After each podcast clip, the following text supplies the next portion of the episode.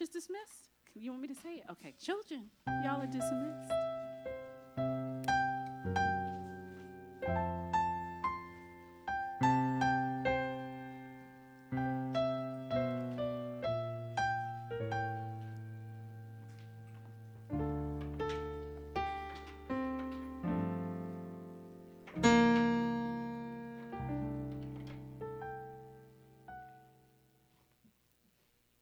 Morning, Christ Central.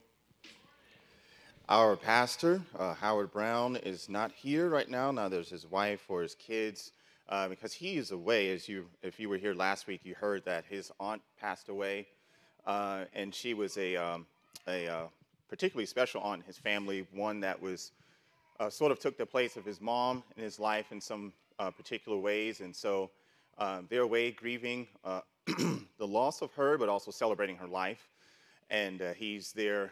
Um, I think he's on the road right now on his way down to Charleston um, to also preach the eulogy at that memorial service. So just keep the Browns in your prayers. Uh, we miss our pastor, we miss Kelly and the kids while they're gone, but uh, we look forward to seeing them again, Lord willing. And uh, this morning, for those of you who are uh, guests with us, um, my name is Omari Hill. I'm one of the assistant pastors here.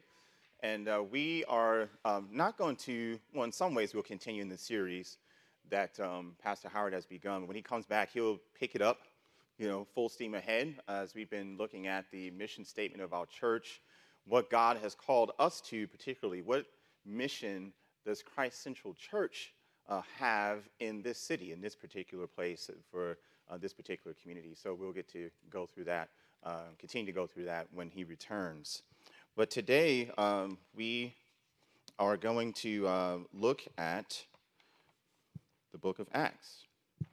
And let me go ahead and read that scripture to you, as I realize that has not been read yet. So let me go ahead and uh, read the scripture to you, and then we'll go into this for a little bit. And I think you will see the connection, however, to uh, where Pastor Howard had left off last week as we were exploring what it means to be freed by God to, um, to hear his truth.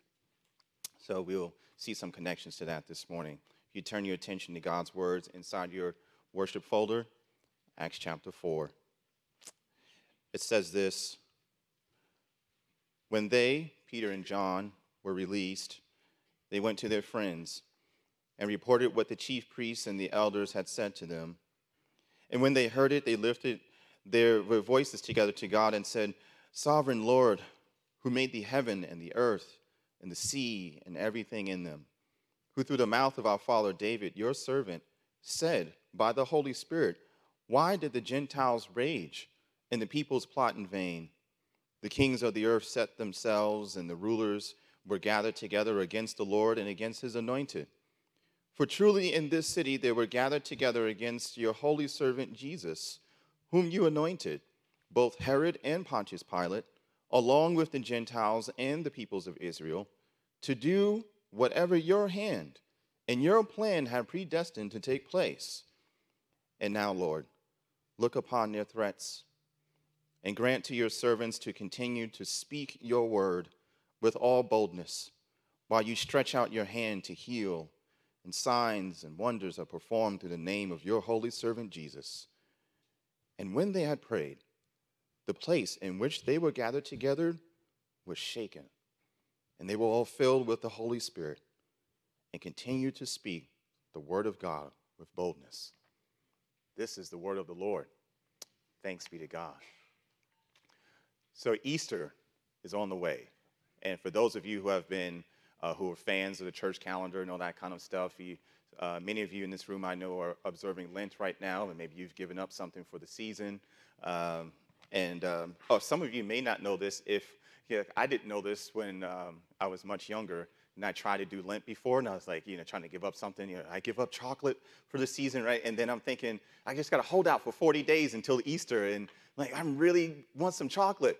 Well, you know, traditionally, you can go ahead and eat that chocolate on Sundays because Sunday is we celebrate, we gather together in the presence of God on Sundays because Jesus is risen, right? And on the third day, he rose from the dead. And so Easter, we get mini Easter every single Sunday before Easter comes. So for those of you who were just kind of holding out, I don't know if it was a glass of wine or it was like some chocolate or I don't know, Netflix or something like that, you can go ahead. you know, your conscience is free. On Sunday, just go ahead and celebrate, dip into that thing. And, then, uh, and then tomorrow you got, you know, back to it. So I don't know, man, that was probably a word for somebody this morning. I just wanted to help you out. Just wanted to help you out a little bit. so Easter's coming, right? And it's a time in which we're, we're, we're going to get to celebrate the resurrection. And, and not just a resurrection, any kind of resurrection, but the resurrection of Jesus Christ. That is when uh, we, we look at that and we see what has happened and we see, like, okay, Jesus was risen from the dead because God has appointed him as the judge and the king and the savior for all mankind. And so we begin, we're, we're, looking forward to that and we, we want to celebrate that. And as Christians, as believers, we're called to bear witness to that resurrection. And that resurrection is something that all peoples will benefit from. So, but we, we're called to bear witness to the resurrected life um, two ways by proclamation and by demonstration, right? By, by what we say and by what we do, by our, our doctrine and our lifestyle, as the, the scriptures say.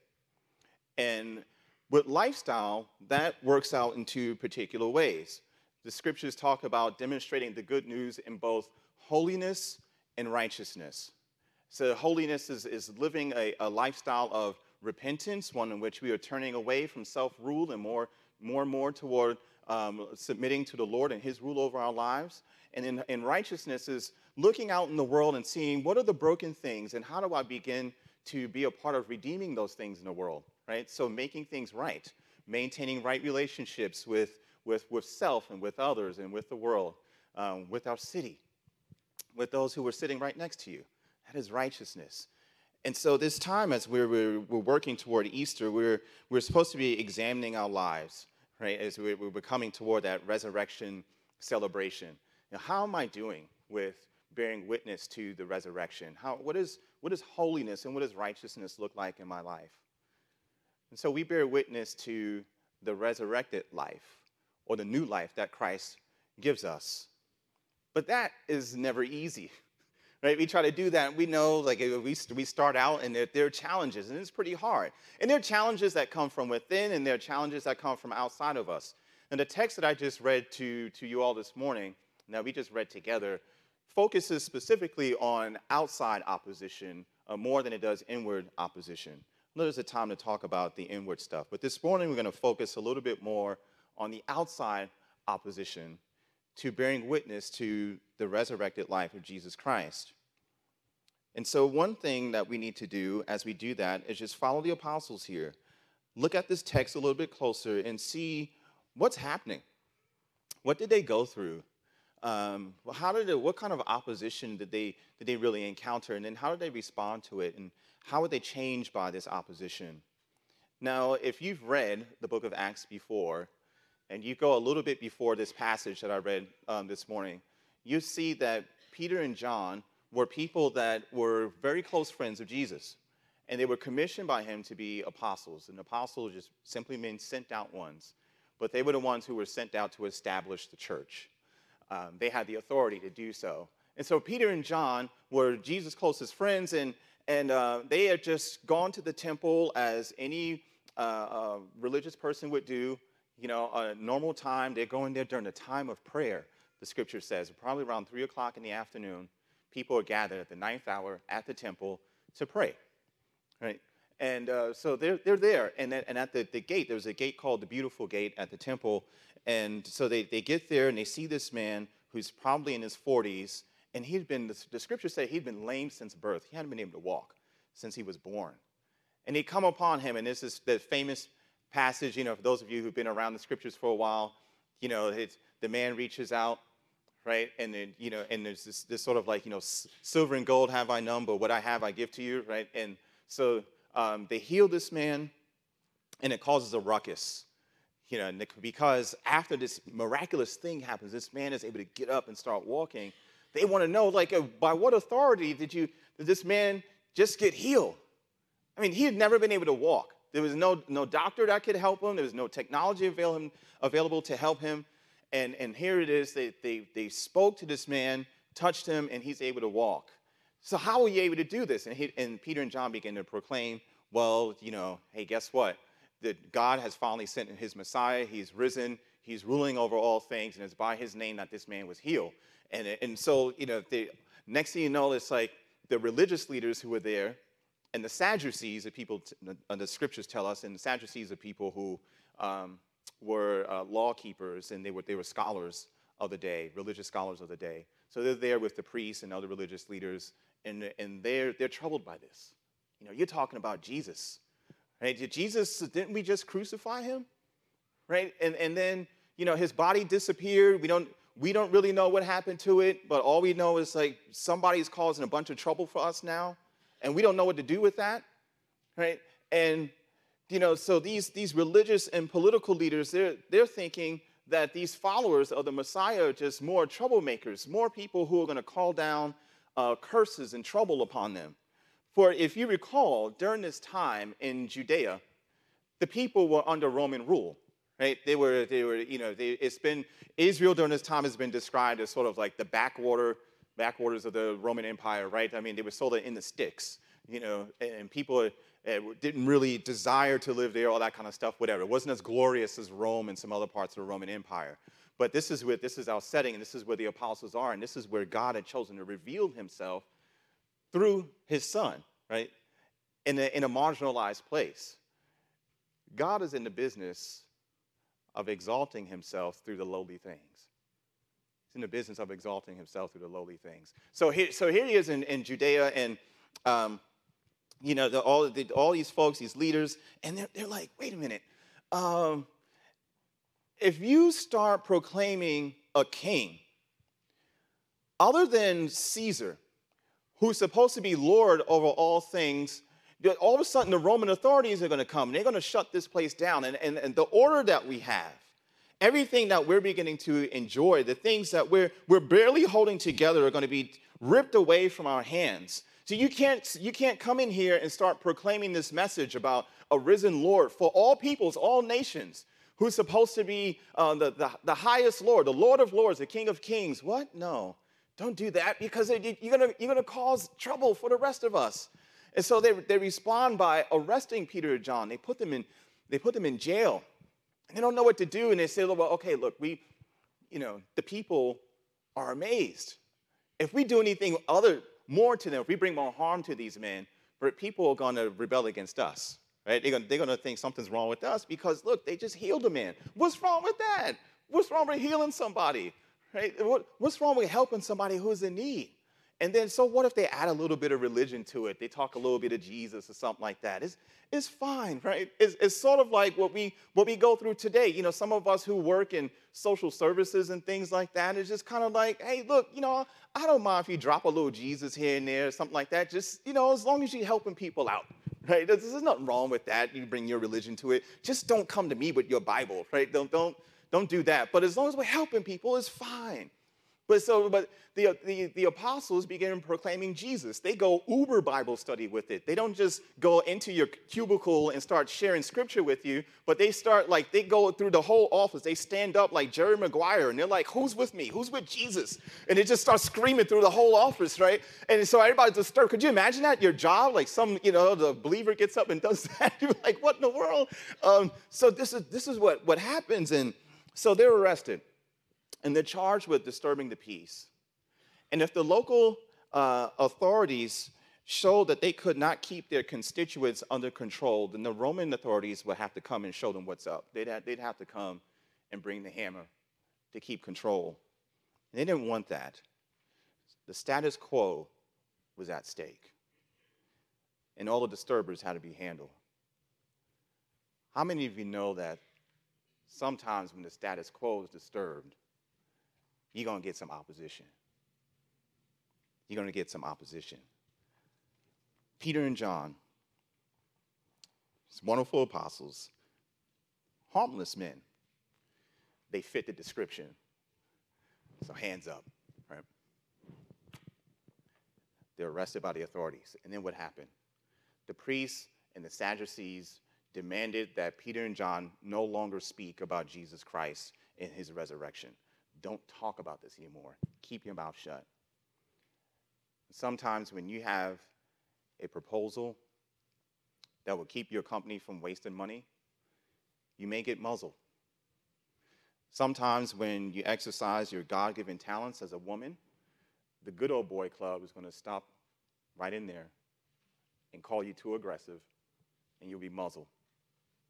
Sometimes challenging the status quo to bring life to broken things will get you muzzled. And this is what happened to Peter and John and happens to us. But one doesn't need to be religious in order to pursue righteousness and justice and peace at work and at home. Anybody can do that. Nor are hostile opposition or microaggressions familiar only to those who are familiar with the supernatural. Yet, if hope, if hope, the hope that the gospel gives to us to set people free so that they can hear God's truth and be set free by our, our witness is to happen, then we have to pay attention to these apostles. We have to pay attention to what happened in their lives. They were persecuted by their own people, and yet by the end of this text, we see them going forward in boldness and love. Do we want that this morning? How do we become bold and loving people who remain commit, committed to the highest aims of our calling in spite of the temptation to be fearful and bitter? For the Christian, one of the greatest doctrines from the scriptures that gives us comfort in times of opposition is the sovereignty of God. It has helped believers out countless times, over and over again. And we see that word here in this text as they pray. If you look again, see, I just hid the text behind all my notes here. But you see here, verse 24, they begin the prayer and they say, Sovereign Lord, who made the heaven and the earth and the sea and everything in them. Right? And what does sovereign mean? Sovereign comes from the same word from which we get our word despot, which is a dictator, someone who wields absolute control over all things, absolute control over their realm. And so Christians trust that the, the, the authority, the absolute authority that God exercises over the world is, is coming from a place of benevolence that God is a benevolent dictator, one who seeks our good with whatever he does. So, whenever a Christian encounters opposition to spreading the good news of Jesus Christ, whether it's by word or by deed, right, whether it's by proclamation or by holiness and righteousness, um, and, and even when there are microaggressions against those actions, uh, that, that reflect God's character, they can, we can take comfort, believers can take comfort in the fact that God's purposes will inevitably come to pass because He's sovereign. He's sovereign over all things, the heaven and the earth, and all things within. But as you see in the book of Acts, if you uh, have ever read it or would like to read it after this Sunday, you see that the apostles attract more persecution and even wrongful execution. And yet, still, they manage to be bold and loving people, bearing witness to the saving rule of Christ in the shade of the, the, the after effects of, the, of his resurrection. But it wasn't doctrine alone that made them this way. Right? Because we could take this and think, okay, let me just read more scripture about God's sovereignty and get that, and then I'll be able to get right and I can become a bold and, and loving person the way that God desires for me to be. No, it wasn't just doctrine alone. There's, there's something else at work here, and you'll almost miss it if you read this text a little too quickly. Verse 23 When they were released, they what? They went to their friends. The apostles, capital A, apostles, foundation of the church. They needed friends. These people needed friends. Now, some of you have heard a little bit of my story. I just want to get personal here for a minute. Is that okay? Okay, so before I got into the ministry, probably back in, well, this was like 1999 when I left New York City and moved to Dallas so I could go to Bible college and that kind of stuff. You know, I'm thinking, yeah, you know, I'm packing up my bags. God, I, I got the call to go into ministry, be a pastor. This is great. You know, the Lord's going to bless, and He's just going to provide all things. Amen. And I'm going to move on and, and, and do great things in the Lord's name. And so, you know, I moved halfway across the country, went to the Southwest, and I, like big old culture shock. Right? Uh, coming out of the Bronx, you know, going into Dallas. It was like, what in the world? Um, but God bless Texas. Um, so, so, you know, so I get there, and um, you know what happens? You know, I'm making a like decent salary. I've given that up, all kinds of sacrifices, and then and, and I get there, and next thing I know, I'm like I'm working seven dollars an hour, earning seven dollars an hour at a bookstore just to make ends meet. You know, I get all of a sudden I'm diagnosed with high blood pressure, um, couple of other things without getting extremely personal. But in the midst of all that, I also lost my, my dad, and so I'm just like, wait, Lord, what are you doing? I thought, you know, I'd, I'd given up so much, like I made sacrifices, and I thought you called me to this. Why all of a sudden now am I experiencing so much external opposition? So many circumstances outside of my control that are just making this tough. But what helped me get through that was not the doctrine of a sovereign God, but a sovereign God who had given me friends. I had friends, a circle of friends who helped me to get through that and to get to where I am today. The Lord gave the apostles friends, and He gives us friends too, so that we can endure in this world and be the kind of witnesses that He wants us to be. The apostles didn't turn to their constituents or clients or stockholders or even their colleagues, but they went to their friends. They, they got friendship. God's reviving, transforming work through friendship. Friends, y'all, I'm talking about friends.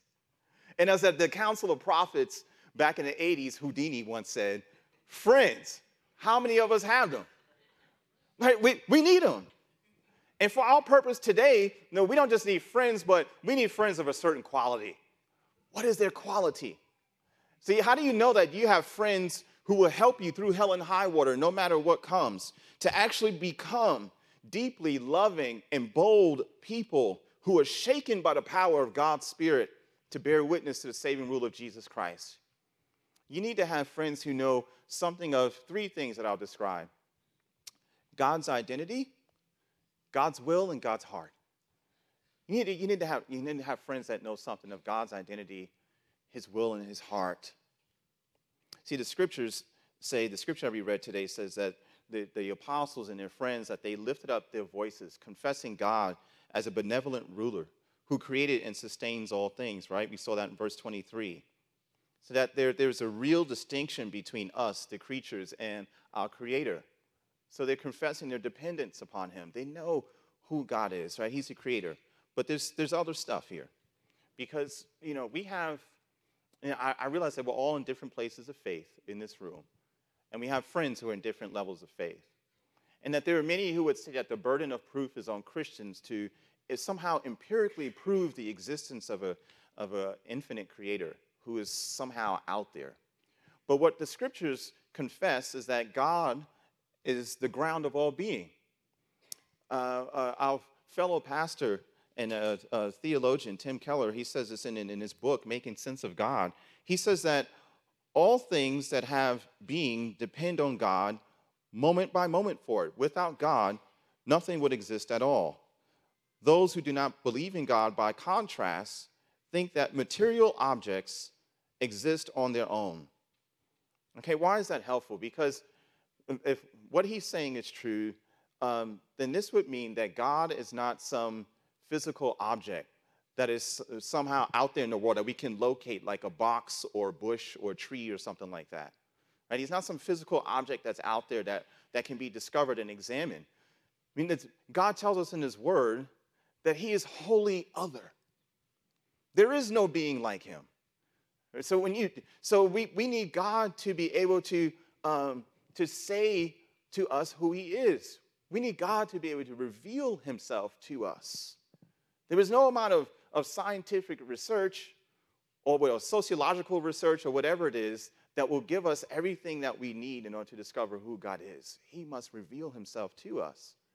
And so, and see, they say this in their prayer. Right? They said right here in, in verse 25, they could have said, Who is this, you know, sovereign Lord who made the heaven and the earth and the sea and everything in them, who through the mouth of our father David, your servant, said by the Holy Spirit. That God had to reveal himself, and he did it through his prophets and various people throughout the ages. God is creator, and he's the sustainer of our lives, and he reveals himself to us. Okay, so this is this is where friendship connects to that whole deal. This is where friendship matters. If the material world exists on its own, then friends who insist that you stick to all of your moral obligations are fooling themselves. And they're fooling you. And they should, they should just tell you to go ahead and, and, and play the game and somehow just get to the top like everybody else does in the world. You know, do you, as people say. Right? They should just, just do that. I mean, you know, when, when you're committed to providing an education that promotes social equity, but then you have to contemplate therapy for post traumatic stress disorder because your students are struggling with the same thing, you'll be tempted. You'll need a friend who knows that God is your life. When you're committed to creating art that bears witness to God's beauty in a marginalized community, but then you have to contemplate getting a part time job that you probably hate because of housing costs, you'll need friends who know that the source of life will sustain you and will lead you with his word. Those are the kinds of friends that you need in these moments friends who know something of who God is. Okay, so that, that one's quick. God's identity, God's will. Friends who need to who know something of the will of God. Friends like Dr. King, who was convinced that the arc of the moral universe is long, but it bends toward justice. You need friends like that. See, so Peter and John's friends, they hear what they, what they begin to quote. They quote from one of the Psalms, which speaks of the persecution of Israel and its king uh, many years before Jesus showed up. Again, in verse 25, it says, they quoted, Why, why did the, the Gentiles rage and the peoples plot in vain? The kings of the earth set themselves, and the rulers were gathered together against the Lord and against his anointed. Right? There's something terrible happening in real space and time, in history. Something is happening that's shaking up an entire community. Right? They were convinced, though, that this wasn't just speaking of a king of the past, but that this psalm was speaking of the king that God would eventually send, that king being Jesus. And they were, they were convinced that Jesus had been anointed by God to become king, not only over all his people, but over all people, over all nations. But his people, Israelites along with Gentiles, persecuted Jesus. Why? Verse 28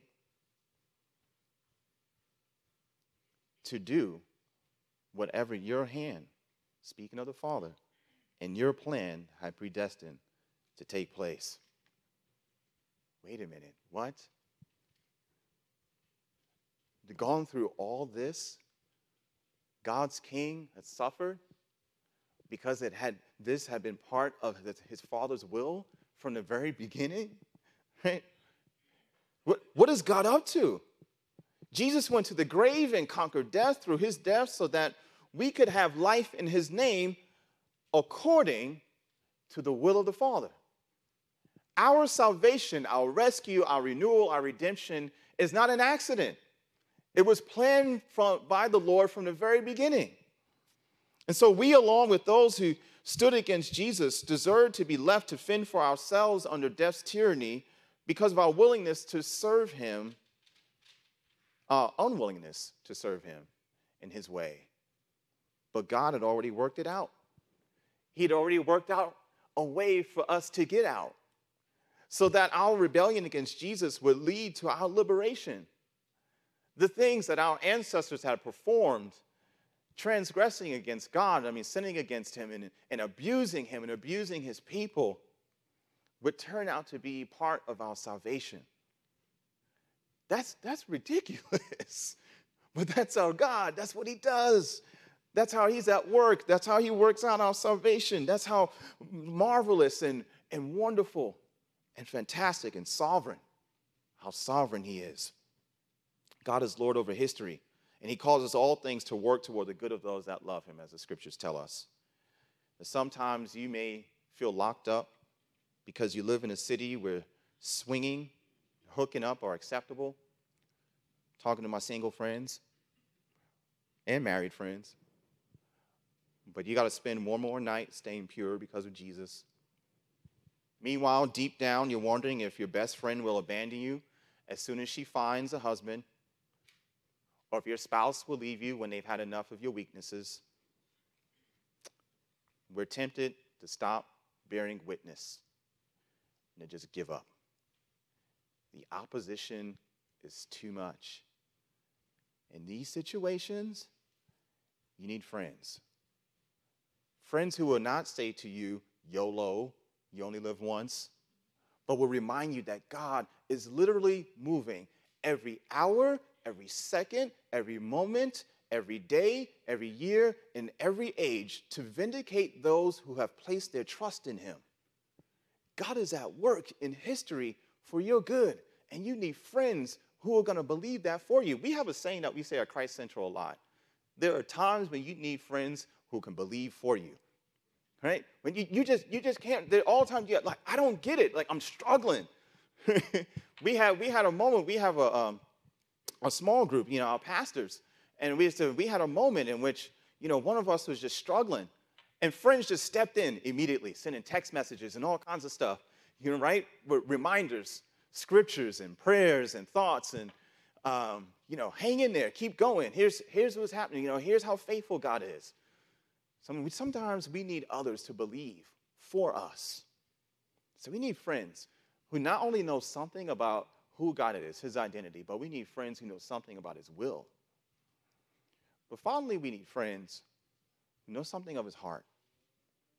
Look with me again at verse 29. said this, and now, Lord, look upon their threats. Okay, stop there. What do you think's supposed to come next? Look upon their threats and kick them, right? Look upon their threats and send a tornado, right? Um, you know, think of Peter. Now, look, Peter's in the mix. Think of what happened with Peter. Remember, remember Peter in the, in the Garden of Gethsemane when they came to get Jesus? And they threatened, they threatened, oh, you don't threaten my king. Oh, no, you don't. And he takes out the sword and it starts cutting. Right? I mean, just, but, but they don't say that. They don't say that.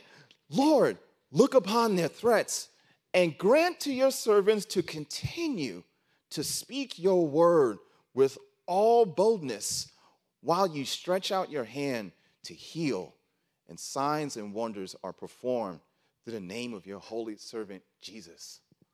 Lord, keep being good to your enemies. Keep being good to those who oppose you. Bring healing. Let the gospel keep going forward that many lives can be saved. What kind of response is that? How do you get that? Where does that come from? Right? So they don't say God of all creation, sustainer of all life, the one who is eminent ruler over history and justice, do your worst, you know? But that's where we go sometimes, isn't it?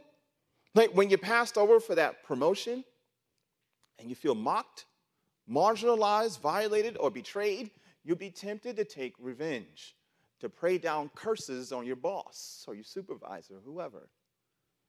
When you commit yourself to a multicultural church, making se- several sacrifices, some that you don't even know about, in order to be there, and you get ignored, you feel mocked, marginalized, betrayed, violated, and you'll be tempted to take revenge, tear the whole thing up. And we're ready to abandon what our, our former First Lady once told us, right? Take the high road and instead, we head straight for the low road. But if you have no authority above your feelings, no authority above our culture, no authority above reason or natural order, then you have no real moral obligation to take the high road. Why would you do it? Just to protect yourself? But instead of answering threats with threats, Peter and John and their friends asked the Lord for boldness to proclaim the liberating message of Christ's kingdom, that many will be healed and revived in his name. That's love. That's love. And it's that love that has established a community for centuries And the church has become worldwide, stretches from Chicago to Papua New Guinea. Love. Love has rescued us, love has established us. And that, that's a prayer that was coming from friends who know something of the God who cried out on the cross, Father, forgive them, for they know not what they do. They knew God's heart. They knew his heart for the world, and, it, and that, that made a difference in how they responded to opposition. It makes, they know that God, uh, God's heart for the world is, is, is one in which he wants to make decisions and build uh, structures that, that promote wholeness, even for those people who are against his ways. The second part here is key. For there will be times when, as a Christian, as a believer, you will encounter moods and policies and environments that do not match with the heart of God. And you won't be able to trace their source to a person or even a whole group. And then, you know, as I think about this, I think in those moments, that's probably a sign that something diabolical is at work, that the enemy is working.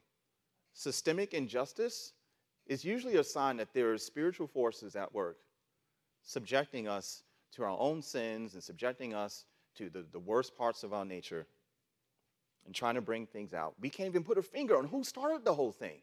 Where is this coming from?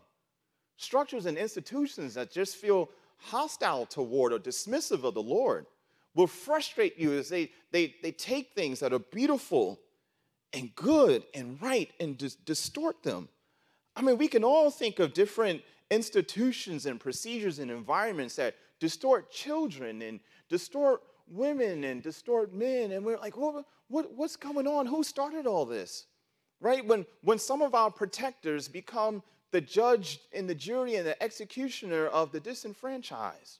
When, when, when pop music and, and, and R&B become a temple of sensual pleasure and a distorter of manhood. When fashion becomes a culprit of misogyny and self-hatred. When journalism simply becomes a, a means of entertainment for the cynic. You, you'll be tempted to call down threats, but who do you call it down on?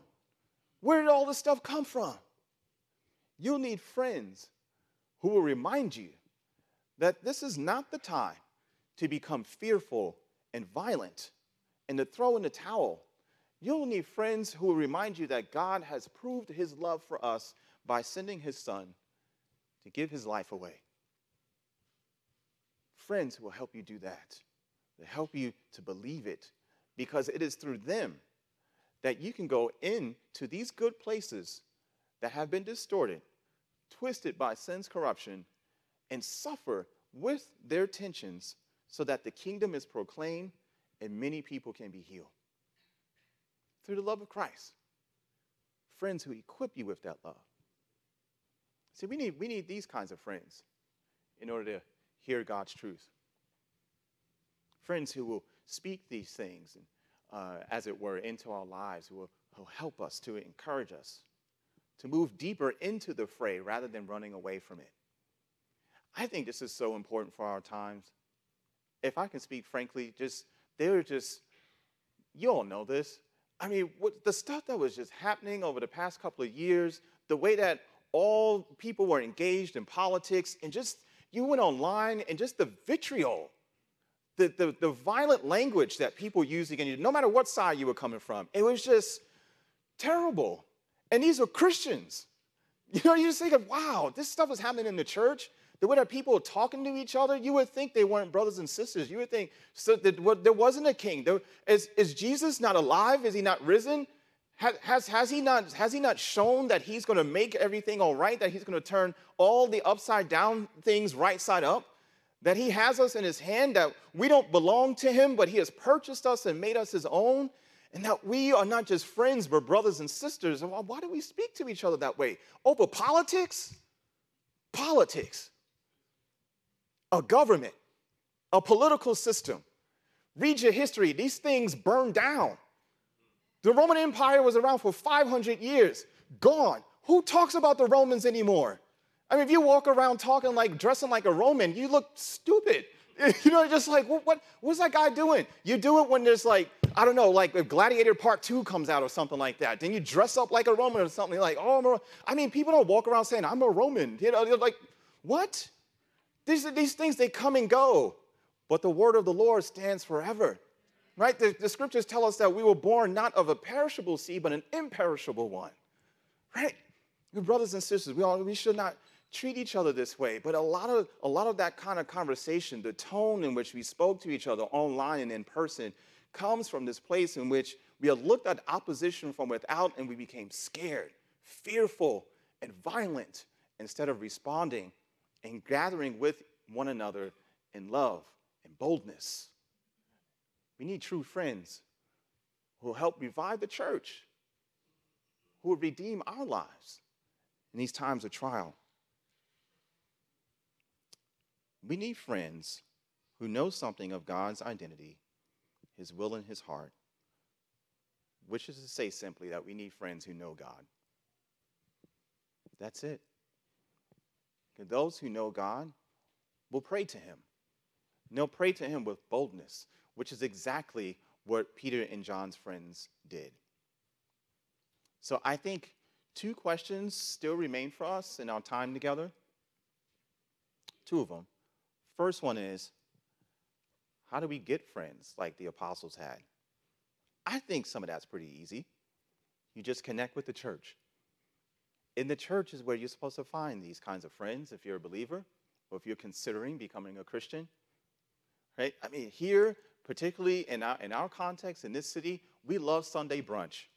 Sunday brunch is awesome. We look forward to it. I mean, some of us are probably already looking at the watch like, how long is he going to go on? Because I'm ready to get something to eat, right? And we love it. And that's a perfect opportunity to invite someone else with you. Right? If you think of just one person, just right here in this room, I mean, it's easy. Just look around. Who's one person that you don't know? Invite them to come with you. You like to go eat? Bring them with you. They probably like to eat too. I'm pretty sure they want to eat.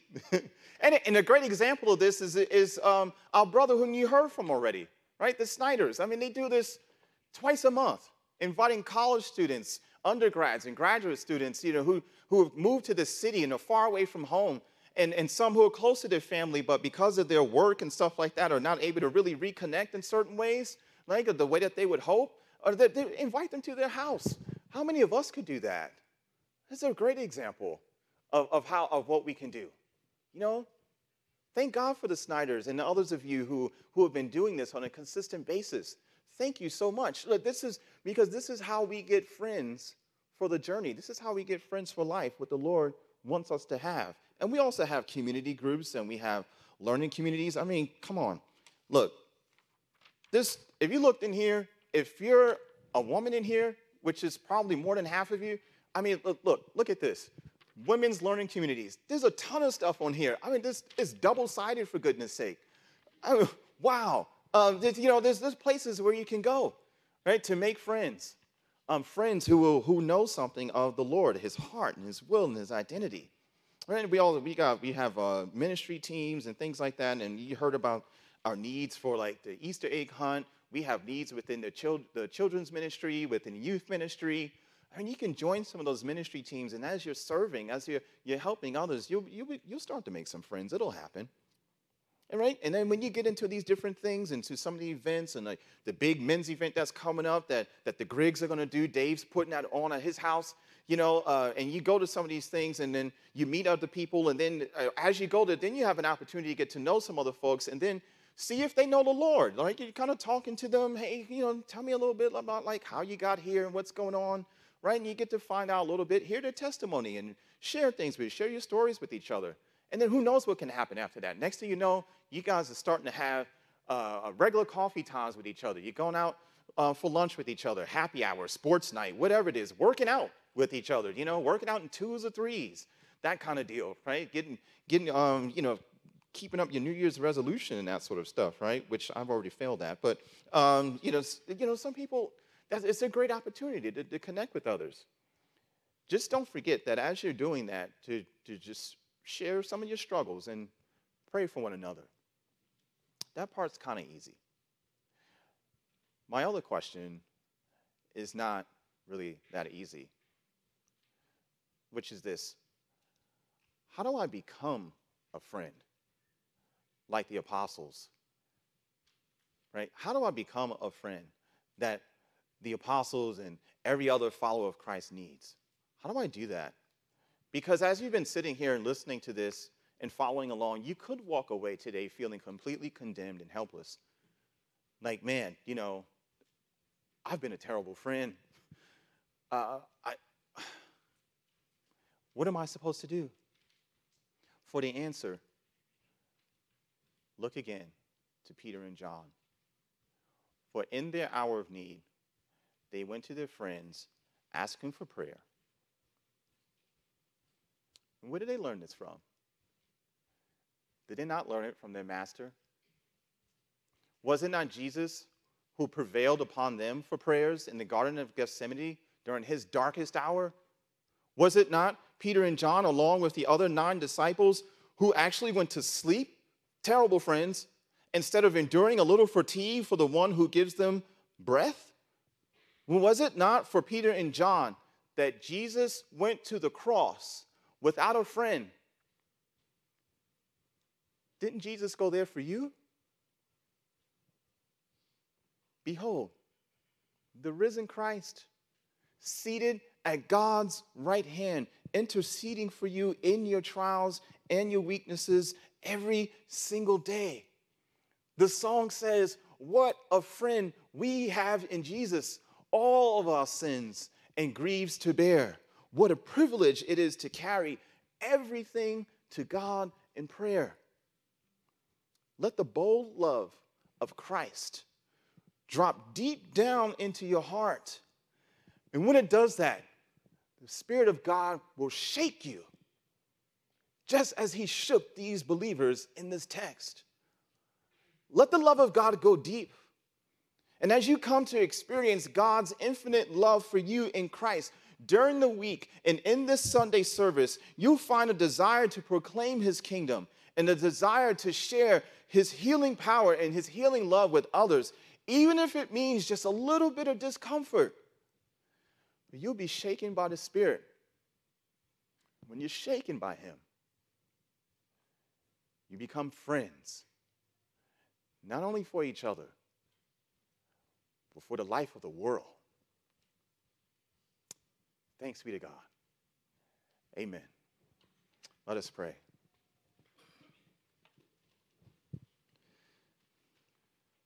Heavenly Father, thank you so much for being a friend of sinners. Thank you for giving to us not only a model of friendships, a model of friendships through the apostles and through Jesus, but thank you for giving us your spirit who shakes us and enables us to be the kind of friends that the world needs. Not just believers, but those who don't call upon your name. They need us because they need you. Lord, we pray that you would, right now, that you would uh, uh, break our hearts once again for the needs of our neighbors, starting with the people right beside us and in our homes, that we could come to be witnesses, bear witness to the new life that Jesus has, has given and that Jesus wants to give to, to all peoples and to all nations. Father, we stand in need of your transforming grace. Pray that you would give it to us. Make us more like you, that we can be true friends for the life of the world. Pray this, O God. In the name of Jesus Christ our Lord. Amen.